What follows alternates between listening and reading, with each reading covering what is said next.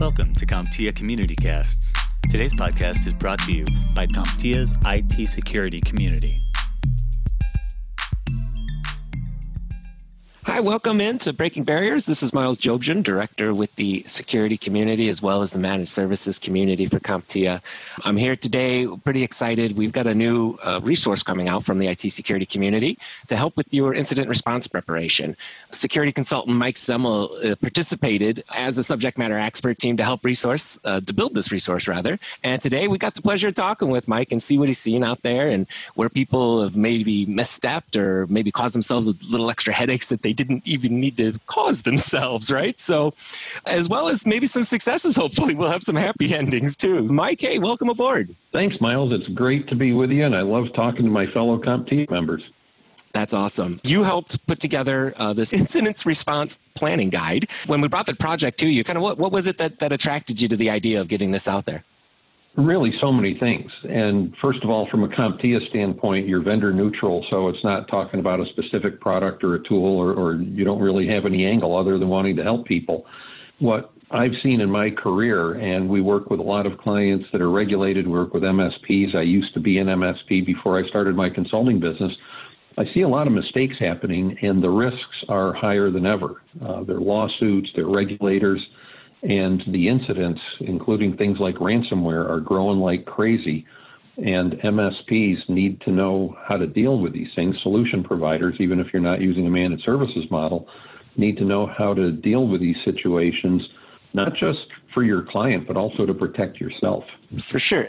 You know, you see lots of headlines and things about this, and, and so there seems to be a tension within the media and maybe even into the general public. Do you think that this is something that has gotten enough attention among the solution providers?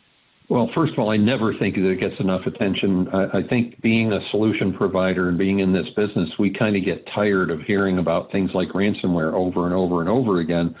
But the there was a statistic earlier this year from Beazley Insurance that ransomware increased 37% from Q2 to Q3 in one calendar quarter.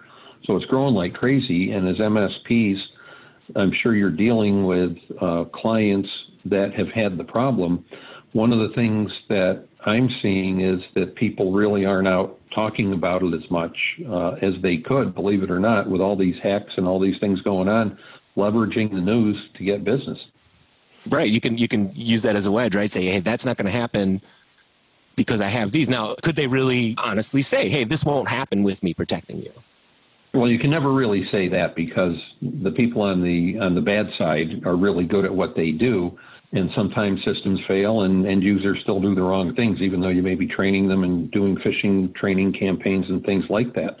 But you still have to do it, and right. you want to protect yourself as well as your client. And I think, you know, that's one of the things that MSPs um, aren't always happy to hear. That sometimes MSPs and the tools that you use are targeted so that if someone wants to get to your clients, they may go through you. So part of this is making sure that you've got your own internal plans and processes in place in case it happens uh, and you end up being involved in it and that's one of the things that the uh, that the guide is speaks to, right? You know, so we we kind of went through the different phases of the incident happening and and being prepared for it, and then when it happens actually, and then the kind of the cleanup afterwards. As you've seen multiple organizations kind of go through that process, you know, so an incident has occurred. What are some of the kind of like common mistakes that you've seen, or kind of the, the big no-nos that that have gotten people maybe into to more trouble than they need to be?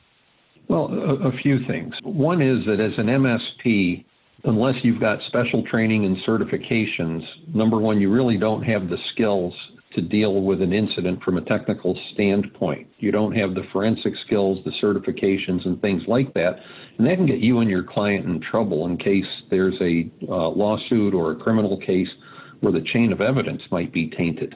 And you might have gone in to try to fix something and inadvertently destroyed evidence that could have been used in a case.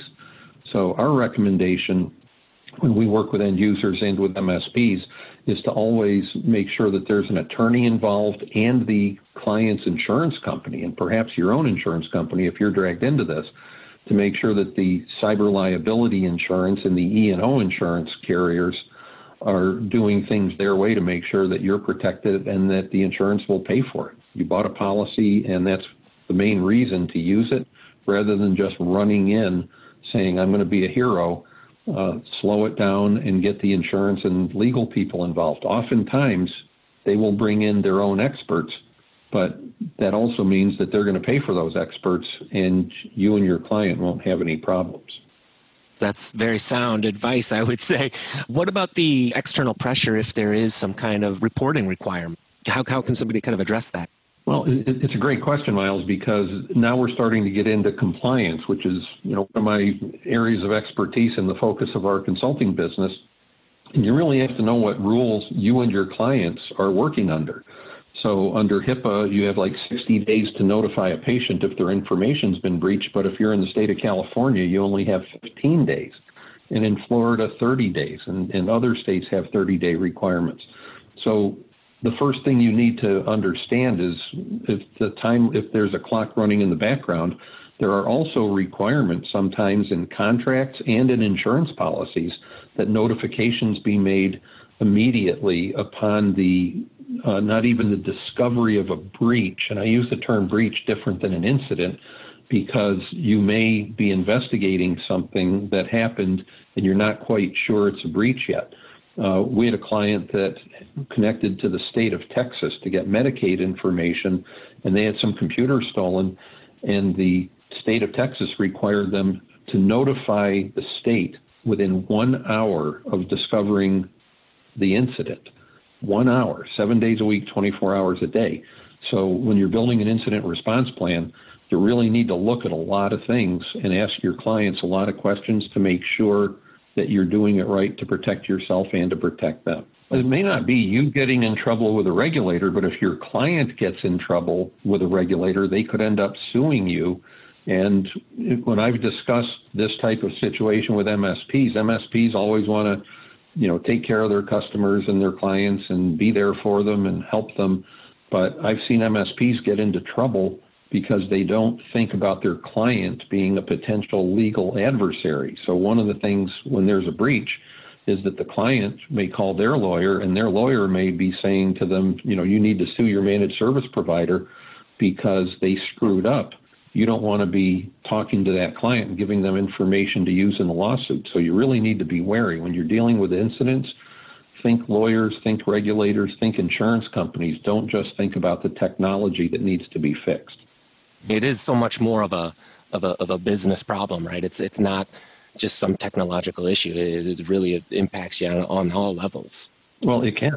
And think of yourself as a client. One of the things that MSPs are, are notorious for, and you may laugh if when you hear this, is not treating yourself the same way you treat your clients. And I've worked with MSPs. I've been an MSP, and I know that when we needed things done at the office, our techs and engineers sometimes didn't get done, didn't get them done to the point where I'd call them into my office and say, "Hey, we really need to do this," and they'd say, "Well, you know, we had customers to take care of," and I finally said, "We're a customer.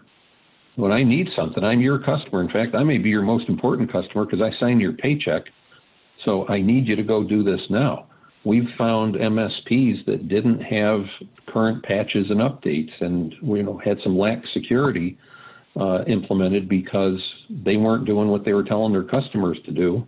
So treat yourself like a customer, secure your own environment, implement things like two factor authentication, which can be annoying, but it's better security. If someone leaves your organization, they can't get back into your client sites.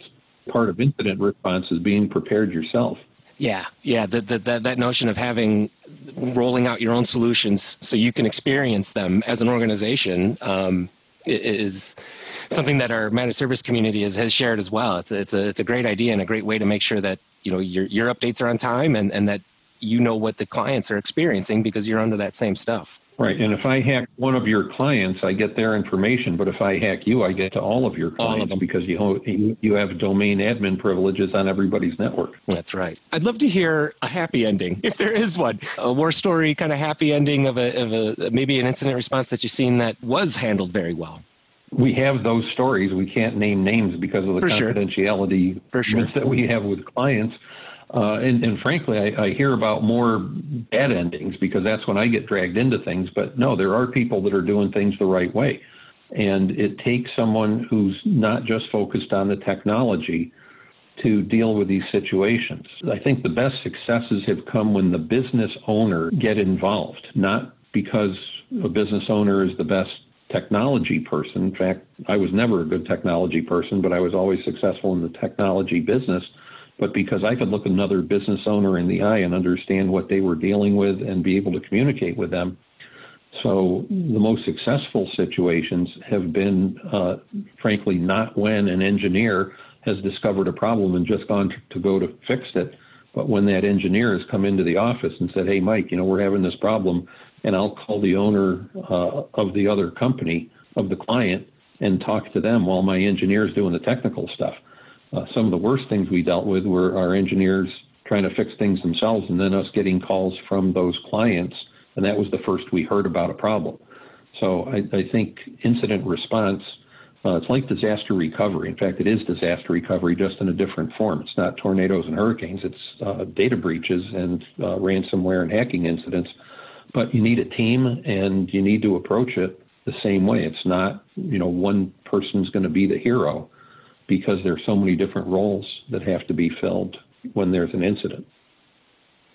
Yeah, the, the, the, coordinated effort, right? It's it's it's so crucial to, to being able to respond, and it's getting more and more. And and kind of tied to that, you know, kind of these information sharing areas are are becoming a better and bigger tool to help coordinate that teamwork across different organizations. They're good tools, but one of the things that we recommend to our clients is that they not use any electronic tools, any communications, electronic communications, email, text messages, anything at the beginning of an incident, because if they do, that could be discoverable in court. We recommend having phone conversations, face to face conversations uh, within the organization before anything is put in writing. And then once it's determined that something real is likely to have happened, or at that point you're sure has happened, you call an attorney because an attorney can give you or may be able to give you attorney client privilege. So the conversations that you're having internally or the conversations you have with vendors who you may pull in to help you would be not discoverable in court and not be, not be able to be used in a lawsuit against you. It's a big issue. So I love that we're you know trying to speak to it um, we like mentioned, we've got this guide available. You can uh, download it right down there in the description. Now, Mike, you're going to be at CCF this year in March. We were talking about that and and participating in a little Q and A session around these very same topics. What would you hope somebody would walk away from uh, from that that little session? Well, first of all, walk away with the tool because it's a great tool but more than anything, uh, when you come to CCF, you, you, have people there that you can't normally get to, and you might not normally uh, be focused.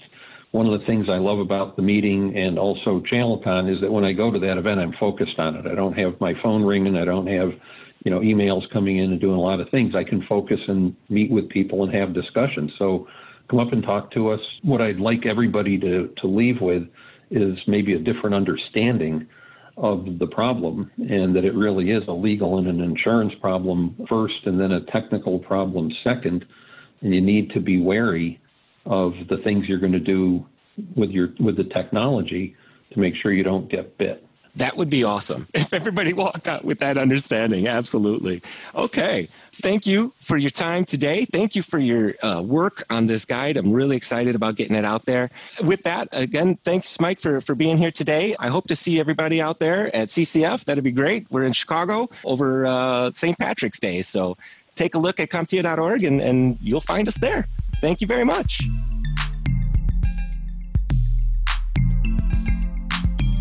To hear podcasts from all of CompTIA's membership communities, you can download the mobile app or listen in on the website at comptia.org/communities.